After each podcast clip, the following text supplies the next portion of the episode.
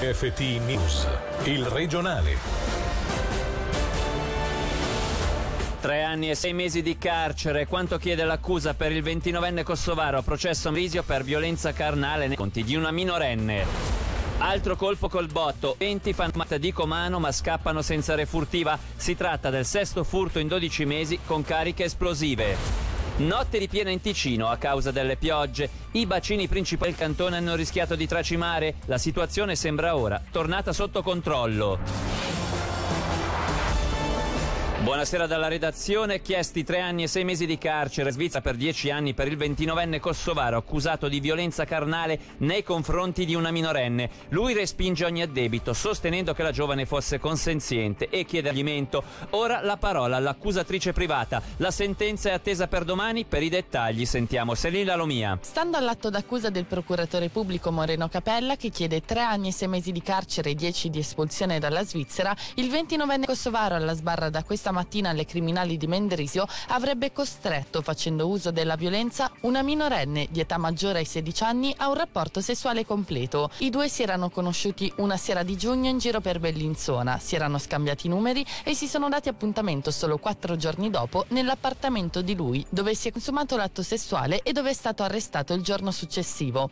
Era consenziente, durante l'atto provava a piacermi, baciava sul collo. Non ho fatto niente che lei non volesse. È la versione riportata dalla regione che l'Italia ha raccontato oggi in aula, ma che stride con quella della giovane. Lei, già la mattina dopo, ha segnalato il caso alla polizia e ha prodotto un certificato medico rilasciato la notte stessa, nel quale emerge una lacerazione delle parti intime. Ora la parola passa alla difesa, rappresentata da Stefano Pizzola, che si batterà per il proscioglimento. La sentenza è attesa per domani.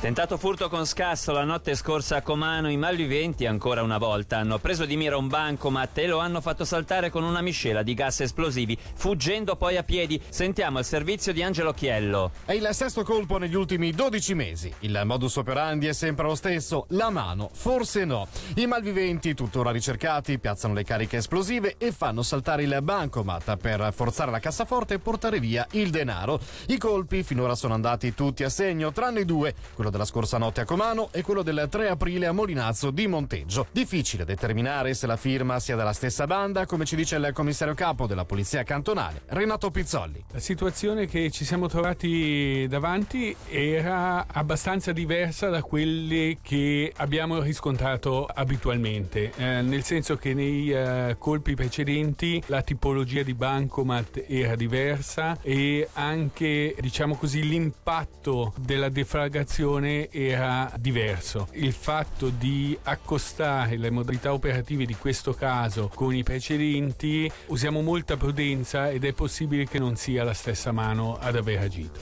Questo era solo un passaggio dell'intervista al commissario Capo Pizzolli, ospite di Radiogrammi in coda regionale per addentrarci nel modus operandi di questi colpi esplosivi al bancomat. L'appuntamento è per le 18.45 circa. Nella notte si è verificato lo sfioro nei principali bacini del cantone, ma la situazione è tornata sotto controllo. L'evoluzione meteo ha portato alla fuoriuscita di acqua dalle dighe ticinesi tra Bavona, la Vizzara e Leventina, ingrossando i fiumi, ma il tempo più asciutto sta riportando la situazione alla normalità. Per Selle e Lucendro si è trattato di una prima storica, mentre in Alta Valle Maggio è un evento che capita ogni dieci anni. Sentiamo il caposettore delle officine idroelettriche della Maggia SA, Nicola. Ah, diciamo che attualmente la situazione sta lentamente normalizzando, abbiamo ancora due vaccini, Sambuco e Cavagnoli in Sioro, ma lo Sioro è di lieve entità e quindi non è problematico. Stanotte sono sfiorati anche eh, il bacino di Zet e di Naret, però senza causare particolari problemi. Nelle prossime ore la situazione dovrebbe migliorare perché l'amido sta migliorando. Lo sfioro non crea un problema strutturale, crea solo un'ondata al momento dove si innesta questo sfioro, aumentando il pericolo una volta che il bacino è sfioro diciamo, la situazione poi tende a normalizzarsi, i pericoli sono poi quelli dovuti alla meteo e non allo sfero del bacino.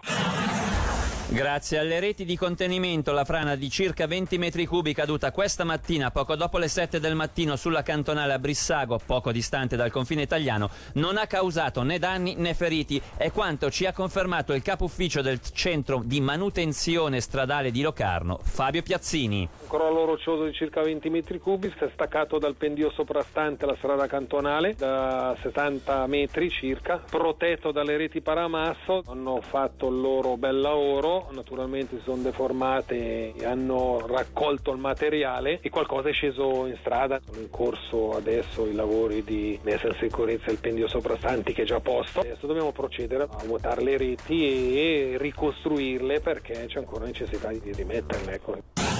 Ora alle brevi questa sera con Davide Rotondo. E scontro sulla riduzione del moltiplicatore cantonale. La maggioranza della Commissione della gestione punta a introdurre questa misura più rapidamente di quanto proposto dal Consiglio di Stato. Contrari PS e Verdi mettendo a rischio in Gran Consiglio l'accordo tra gli sgravi e gli investimenti nel sociale e nella scuola. Verbano è ancora presto per allarmarsi, sebbene il livello del lago sia ancora in crescita, secondo la SUPSI domani non dovrebbe superare i 195 metri. 6.000 franchi a favore di associazioni e persone bisognose li ha consegnati ieri sera l'associazione Chi dalla Cursa, il 30 novembre il prossimo evento benefico dell'associazione.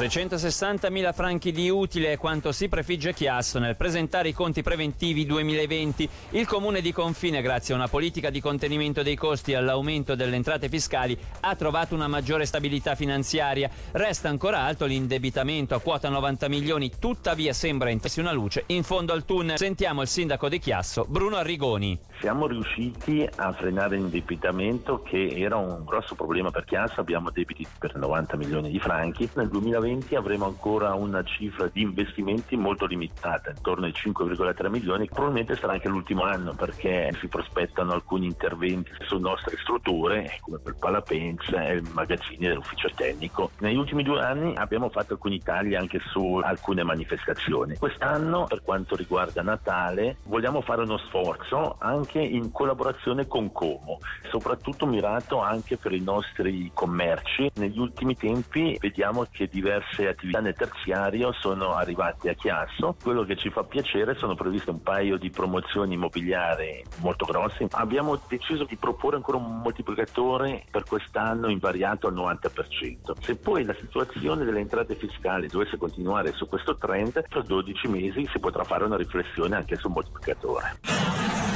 Incremento dei posti di apprendistato e accompagnamento di giovani residenti fino a 18 anni nei loro progetti individuali di formazione sono gli obiettivi emersi martedì scorso durante la prima riunione della Commissione cantonale per la formazione professionale. Gli obiettivi saranno raggiunti grazie a due progetti presentati dalla Divisione della formazione professionale, chiamati Più Duale e Obiettivo 95%. Sentiamo la Presidente della Commissione, Nadia Ghisolfi. Più Duale vuole incrementare i posti di apprendistato a disposizione dei giovani nei vari settori. Il Ticino offre ancora meno posti di apprendistato rispetto agli altri cantoni, quindi si vuole cercare di sostenere le aziende anche per cercare di creare questi nuovi posti di apprendistato e per dare più possibilità ai nostri giovani. L'altro progetto, quello del 95%, è quello di cercare di seguire tutti i giovani dopo l'ora dell'obbligo per vedere dove vanno a finire e cercare di sostenerli affinché appunto non si perdano per strada, quindi cercare quale percorso professionale professionale o di studi migliore che possano andare a seguire. Questi progetti sono stati presentati in maniera preliminare, poi il Consiglio di Stato li presenterà in maniera dettagliata, andranno poi anche in eh, Gran Consiglio. In un nostro prossimo incontro la Commissione si troverà presso anche già la città dei mestieri che combinerà tutta una serie di elementi per la formazione professionale e verranno tutti concentrati in un unico luogo. Per questa sera l'informazione termina qui dalla redazione e da Davide Maggiori. L'augurio di una buona serata. Il regionale di RFT, il podcast su www.radioticino.com.